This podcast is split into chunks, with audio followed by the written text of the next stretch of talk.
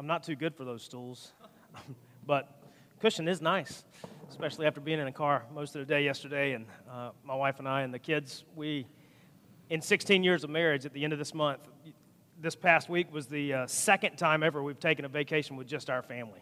And so I think I spent more time cumulatively in the ocean uh, this past week than I've probably spent in the ocean in the past three years. So it was good, and we, we still all have, have all our fingers and our toes and our sanity, um, but it, it, was a good trip. So uh, today we are we're back, like like Abby said, in our influencer series. Thank you, Abby and Becky, um, for doing that, and uh, just really really good to hear. Like Abby said, like every third Sunday, we try to have some part of, of our stories kind of on display because we talk about how important it is that we're able to verbalize those and talk about that and how Jesus has influenced our life. And uh, it's good to be able to actually use those in conversation with people.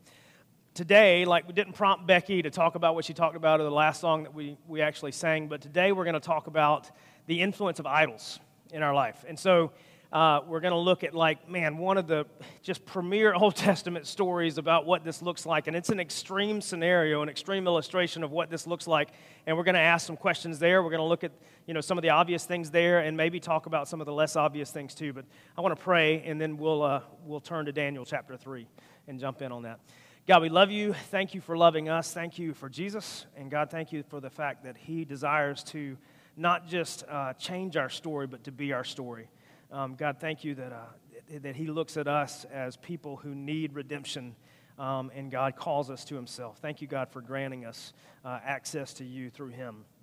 God, today as we look at your word, I pray that uh, we could look at it just with, with fresh eyes and, and an open heart and just kind of answer good questions and uh, look at it in the, from the seat of we are people that have been called to worship you and to worship you alone. Um, and just try, help us try to figure out and understand through your spirit what that looks like. Thank you for loving us. Thank you for Jesus. And it's in his name we pray. Amen. So if you have your Bibles, go ahead and turn to Daniel chapter 3. And we're going to spend a, a, little bit of time there, actually 30 verses there this morning. We won't be bouncing around a whole lot this morning. Uh, this is probably like if you grew up in the church, uh, BOBC, whatever kind of church it was. BOBC is our short for Big Old Baptist Church, and that's fine. We're not making fun of it. I did. And so I understood what it was to go to Sunday school and have the flannel lithograph which was that felt board that things would stick to. And even when I was in Bible college, like I went through a class as to how to use one of those. I haven't used one on a Sunday yet, but it's going to happen at some point, uh, and I can't wait. But this is one of those stories that we would have seen like on a flannel lithograph growing up. And so, great story. Uh, we're setting it up in chapter 3 of Daniel. Uh, about these three guys who were renamed when they were brought into, uh, into this place. They were originally had different names, but now we're going to know them as Shadrach, Meshach, and Abednego. Uh, let's go ahead and start in chapter 3, and we'll read through a couple verses and we'll, we'll start to see uh, what's going on here. Chapter 3, verse 1 King Nebuchadnezzar made an image of gold whose height was 60 cubits and whose breadth was six cubits. He set it up on the plain of Dura in the province of Babylon. Then King Nebuchadnezzar set, sent to gather the satraps, the prefects, the governors, the counselors, the treasurers, the justices, the magistrates, and all officials of the province to come to the dedication of the image that King Nebuchadnezzar had set up. Then the satraps, the prefects, the governors, the counselors, the treasurers, the justice, the magistrates, and all officials of the provinces gathered for the dedication of the image that King Nebuchadnezzar had set up.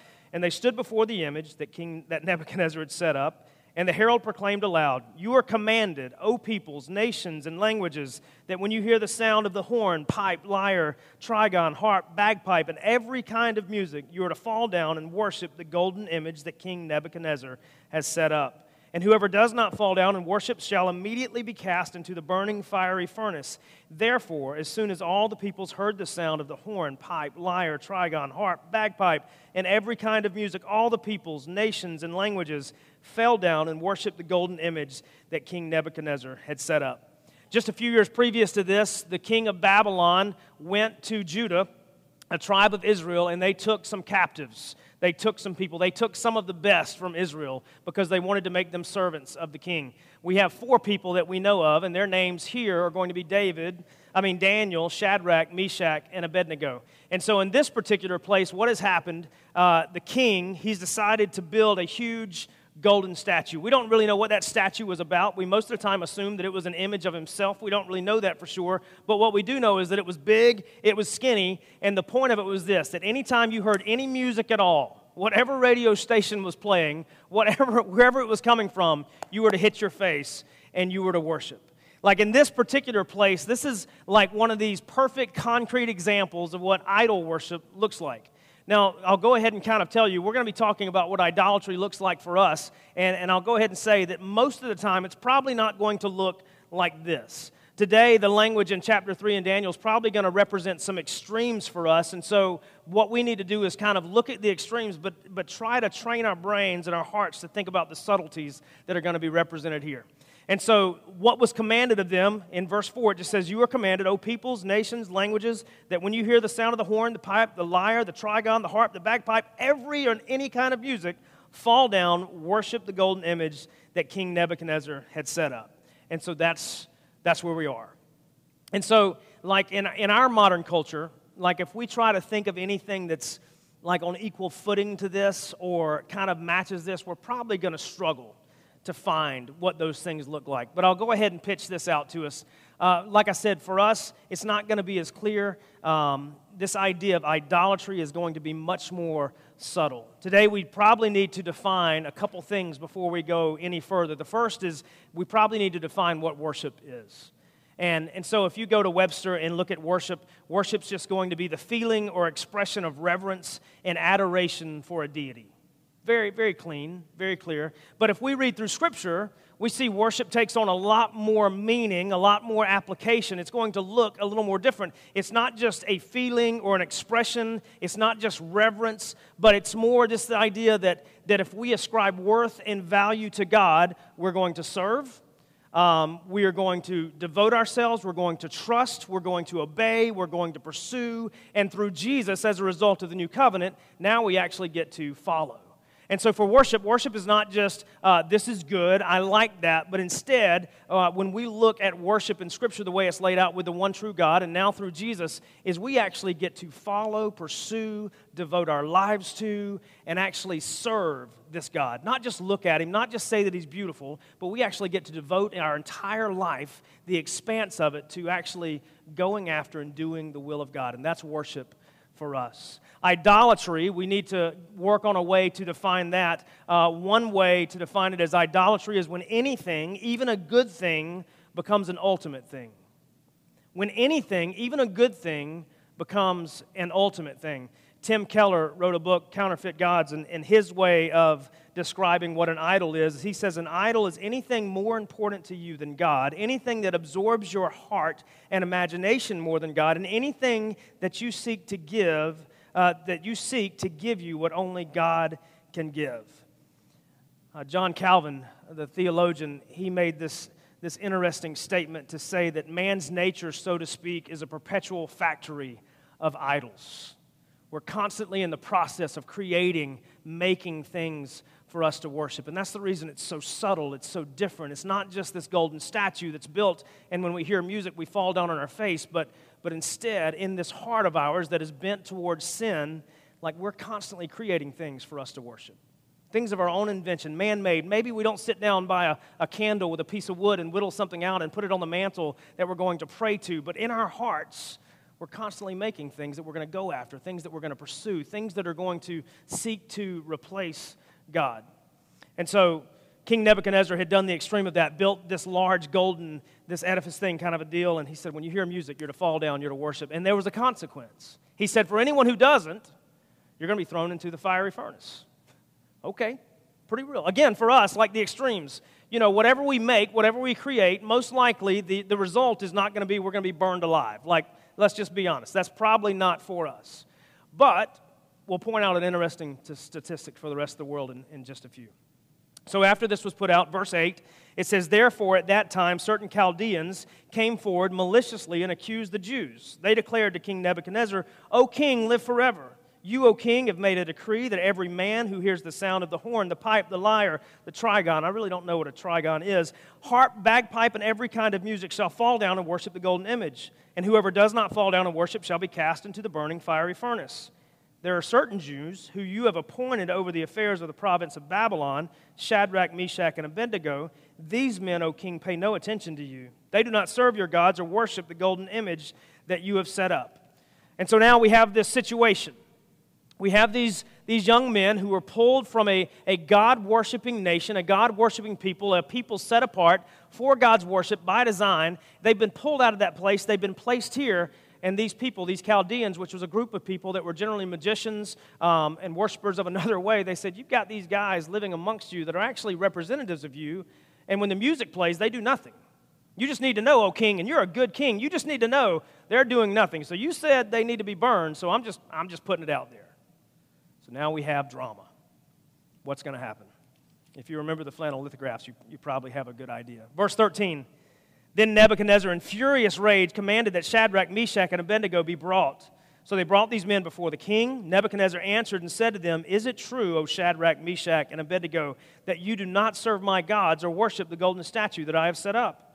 Now, if you are ready, when you hear the sound of the horn, the pipe, the lyre, the trigon, the harp, the bagpipe, and every kind of music, to fall down and worship the image that I have made, well and good. But if you do not worship, you shall immediately be cast into the burning fiery furnace. And who is the God who will deliver you out of the hands, my hands? Verse 16 Shadrach, Meshach, and Abednego answered and said to the king, I love this. Read this a couple weeks ago kind of in preparation and man it just it hit me. And i've read it hundreds of times before literally probably a hundred times. Man i just i love this statement. And they said to the king o nebuchadnezzar we have no need to answer you in this matter no need to answer you in this matter. If this be so our god whom we serve is able to deliver us from the burning fiery furnace and he will deliver us out of your hand o king. But if not be it known to you o king that we will not serve your gods or worship the golden image that you have set up. See, Shadrach, Meshach, and Abednego were cut from a cloth that was very different from this Nebuchadnezzar, this king of Babylon. They were cut from a cloth in which they understood that God had set some things out for them before they were even born, before their grandfathers were born. Up on a mountain, God had listed out these things, these ways, these ideas, ways in which we should live our life. And it begins very simply with this idea that I am your God. You shall have no other gods before me, whether made by man or made any other way you shall bow down to no other God. And this was foundational to what they understood. It was foundational to the way that they breathed. It was foundational to the way that they walked. It was foundational to the way that they thought. It was foundational to who they are, that they understood that no other God, no other God, big G, little g, didn't matter. No other God deserved their worship, but only the one true God. And so when Nebuchadnezzar came to them and he said, Look, you know the deal. You know, you worked for me, you served me, you heard the decree, you heard the command. The command was this when you hear music, you bow down, you worship that statue no matter where you are. And their response was, Oh no, king. oh no, I, we have no need to discuss this any further. No need to discuss this any further. We'll come back. Verse 18 Then Nebuchadnezzar was filled with fury. He was mad. And the expression of his face had changed against Shadrach, Meshach, and Abednego. And he ordered that the furnace heated seven times more than it usually was heated. And he ordered some of the mighty men of his army to bind Shadrach, Meshach, and Abednego and to cast them into the burning fiery furnace. Then these men were burned in their cloaks, their tunics, their hats, and their other garments. And they were, thro- they were bound, pardon me, they were bound uh, in their cloaks and in their tunics, their hats, and their other garments. And they were thrown into the burning fiery furnace. Because the king's order was urgent and the furnace overheated, the flame of the fire killed those men who took up Shadrach, Meshach, and Abednego. And these three men, Shadrach, Meshach, and Abednego, fell bound into the burning fiery furnace. So this would have been like this giant clay cooking pot kind of a deal, but on a much larger scale. Think of a tandoori oven in an Indian restaurant kind of a deal. And you've got a hole in the top, and then you have a place at the bottom where they could go in and pull the ashes out. And so they would go up on the hill and they would just push people into the fire. If you didn't bow down, you, you got pushed into the fire. Nebuchadnezzar was so mad, he's like, I want it a lot hotter. I don't want it just to burn them, I want it to burn them bad. You know, I want them to just poof as soon as they go in. And so that's what he wanted. And it was so hot, the people that got close enough just to push them in, they were burned alive. And it says the three men, they fell into the fiery furnace. Then King Nebuchadnezzar was astonished and rose up in haste and he declared to his counselors, Did we not cast three men bound into the fire? You can't make this stuff up. This is good. They answered and said to the king, True, O king. He answered and said, But I see four men unbound walking in the midst of the fire, and they are not hurt. And the appearance of the fourth is like a son of the gods. Then Nebuchadnezzar came near to the door of the burning fiery furnace, and he declared, Shadrach, Meshach, and Abednego, servants of the Most High God. Man, his tone's changed. Servants of the Most High God, come out and come here. Then Shadrach, Meshach, and Abednego came out from the fire. And the satraps, the prefects, the governors, the king's counselors gathered together and saw that the fire had not any power over the bodies of those men. The hair on their heads was not singed, their cloaks were not harmed, and no smell of fire had come upon them. Nebuchadnezzar answered and said, Blessed be the God of Shadrach, Meshach, and Abednego, who has sent his angel and delivered his servants who trusted in him and set aside the king's command and yielded up their bodies rather than serve and worship any God except their own.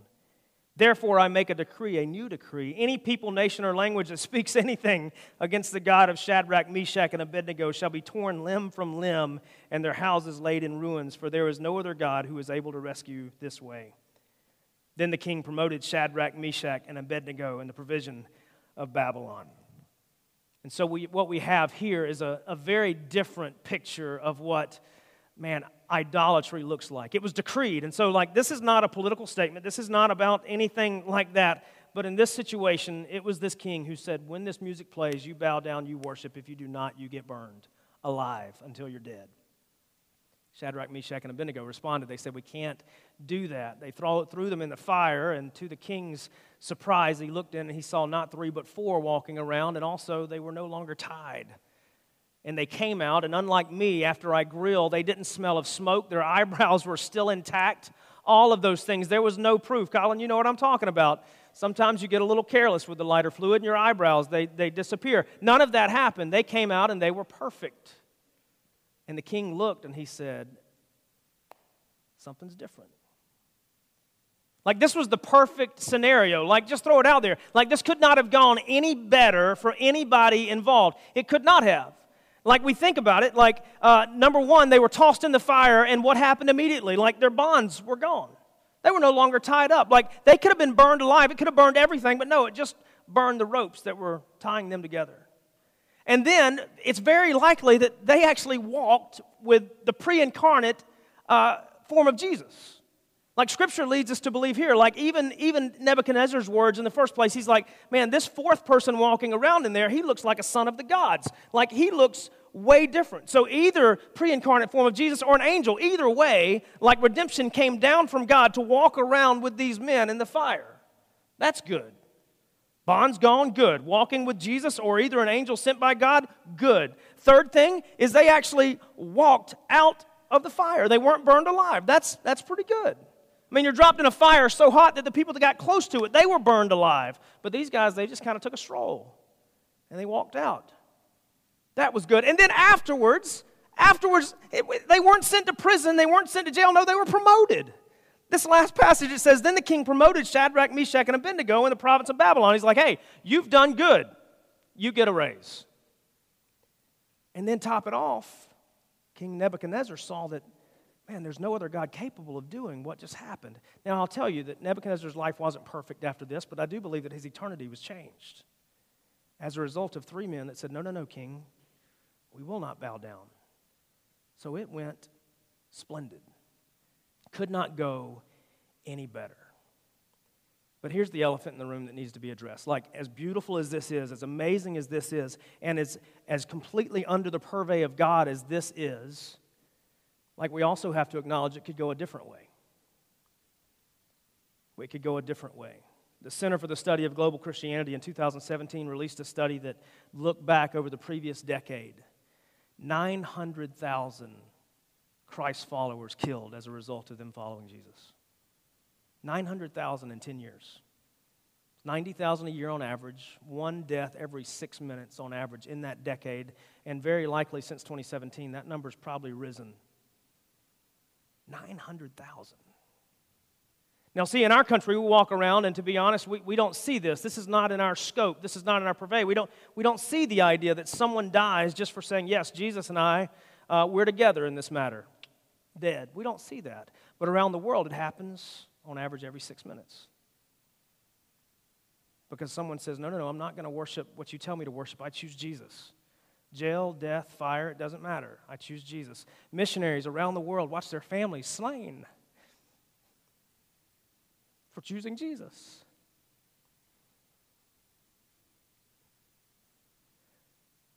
I want to reread verse 16 in the second part. O Nebuchadnezzar, we have no need to answer you in this matter. If this be so, our God, whom we serve, is able to deliver us from the burning fire furnace, and he will deliver us out of your hand, O king. But if not, be it known to you, O king, that we will not serve your gods or worship.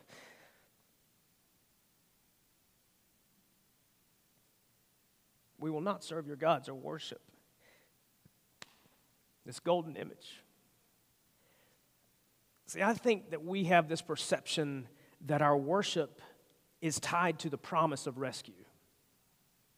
Shadrach, Meshach, and Abednego understood something that we need to adopt, that we need to adhere to. Those 900,000 believers that were put to death probably between 07 and 17, they understood the same thing. They understood that our worship is not tied to the promise of rescue. No, our worship is a result of the fact that we have already been rescued.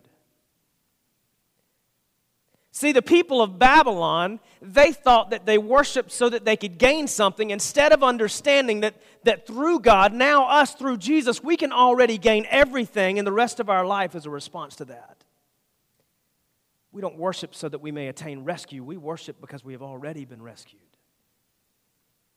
Shadrach, Meshach, and Abednego, they were resigned to the fact that either way, King, whether I burn alive or whether God rescues me because He's entirely able, it doesn't matter because our rescue is already promised. So do what you will, but we will not bow down. We will worship no image. We will worship no lowercase g God. We will only worship the one true God. We decided that well before you threatened us.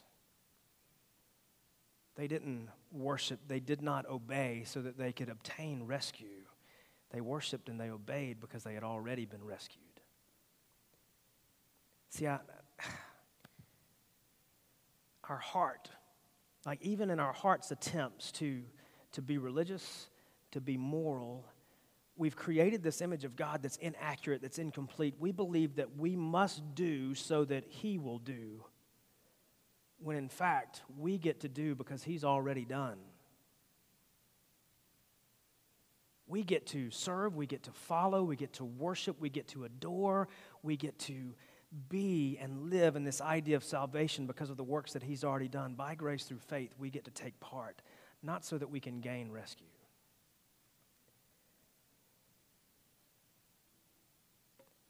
God is able, but if not, doesn't matter, King. Doesn't matter. Nope, not today, not never, not ever. Pardon me, that was a double negative, which changed the entire meaning. Doesn't matter for who, we will not. And it all hinges on this idea of why do we worship? Why do we obey? Why do we do all of these things? I think for us, it's not, not nearly as clear as a golden statue that someone's telling us to bow down to. This is the complication. Like for us, it, it's much more subtle, it's just far more tricky. Because if it was a golden statue, we could obviously look at that and say, no, no, no, I'm not, I'm not going to bow down to that. No chance. I mean, that's a golden statue. It doesn't even have a cross on it. So, no, no way. But for us, like it's, it's so much more tricky. Like John Calvin's statement is so true of this, you know, the state of man's, man's nature, so to speak, is a perpetual factory of idols. And this idea that an idol is anything, even a good thing, that becomes an ultimate thing, man, it, it can be so tricky. It can be so tricky. And so I think, like I was just thinking through, like, what do we do with this? Well, number one, we, we, we can't be idolaters, but that's a simple statement. But how do we even like for something so subtle, how do we even approach it? And so for me, just thinking through, I think like there, there are three questions for me because I think we need to have a spirit led introspection on this idea of so what, what is idolatry? Am I committing it? Am I doing it? And so I think the first question is this, and hear me out. What brings me the most joy? What brings me the most joy? I think it's a very telling statement.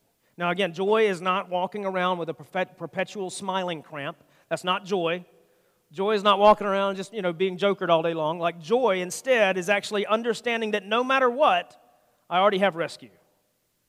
No matter what. Just like Shadrach, Meshach, and Abednego, they're like, hey, King, God is able. He may, but even if He doesn't, we're not going to bow down because they understood. They weren't doing this or avoiding this in order to attain rescue. They already had rescue. Joy for us is understanding that no matter what, rescue's already there. Come wind, come loss, come death, come gain. Rescue's already there through Jesus. And that's where joy comes from in us. What brings us the most joy? Is it that or is it something else? I think the trickiness is this idea that, that idolatry is. It's anything, even a good thing, when it becomes an ultimate thing. There are several good things in life that they are. They're just good. Like family's good, children are good, jobs are good, money's not bad. You know, all these things, they're good. But when these are the things that we're depending on for our joy, they've crossed over from becoming good to something else. And I know that's difficult even in the church, like to be honest, like even in the church, we've elevated family and parenthood uh, to a place that often, often supersedes Jesus. Man, you, you talk to a person that's single, that's been single, called by God, single for 20 years, and you ask them, Do you feel second rate? And they'll say, Most likely I do. Because the church has made it seem like, like if I'm not married, I'm not quite good enough. That's because we've elevated some things beyond where they need to be good, family's good, marriage good, kids good, not Jesus. Good things becoming ultimate things. What, what is it? Like money. Money's a great tool, but a terrible master. We've talked about that. Like money's not bad in and of itself. If you had a stack of $100 bills right here, they're not bad. But if this is what brings my joy, it's a problem. Where does my joy come from? Where do I find uh, most of my joy? Where is it? Is it any of those things? Is, is it something else? Man, sometimes it can be things that are bad. Maybe we could even say, hey, sometimes idolatry is this uh, when anything, even a bad thing, becomes an ultimate thing. Some things that we call bad, maybe you find your most joy there. Same answer. Like for us, I think our joy needs to be situated in this spot that says, no matter what, no matter what, I've already been granted rescue. And that should change the entire trajectory of my life. I get to live in response to that. It should push me to worship. It should push me to serve. It should push me to pursue. It should push me to share. It should push me to do all those things over and over and over and over again until I can't. Where do I find my most joy? Here's a second question, and you may just just sit there for a second on this one. I'm going to ask this question, then I'm going to give seven seconds exactly to think about it. What causes me the most worry?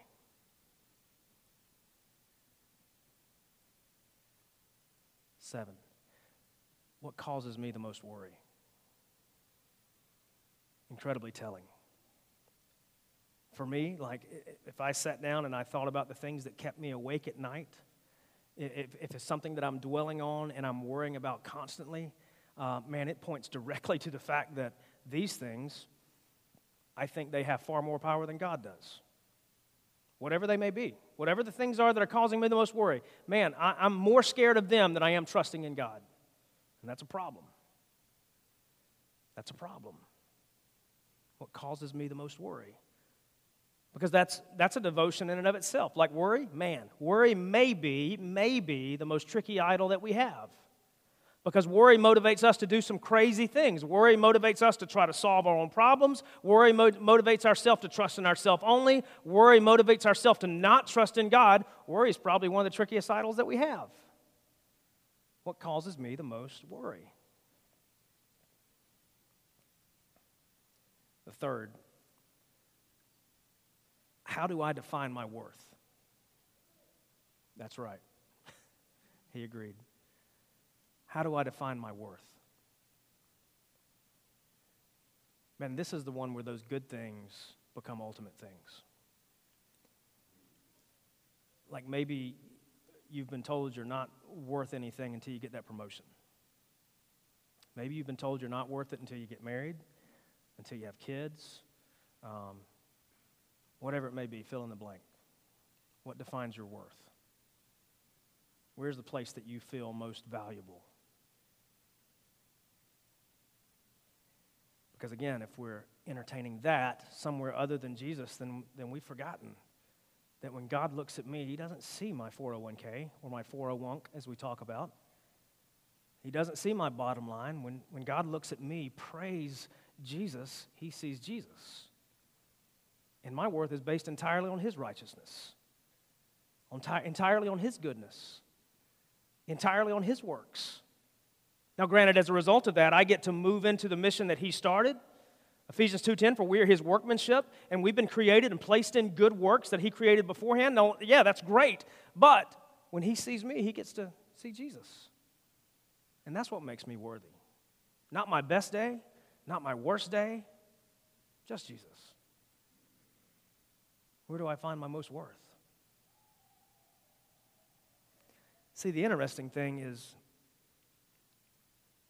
no matter which way it went for Shadrach, Meshach, and Abednego, no matter which way it goes for me, like these, these five things would still be true.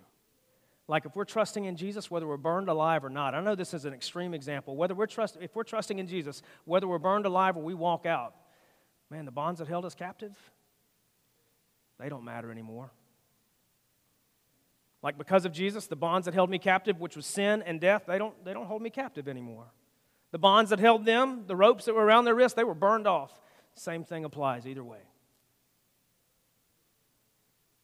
Walking with Jesus, yeah, I get to do that too alive or dead. There's some creepy sounding birds out there. They're coming for us all.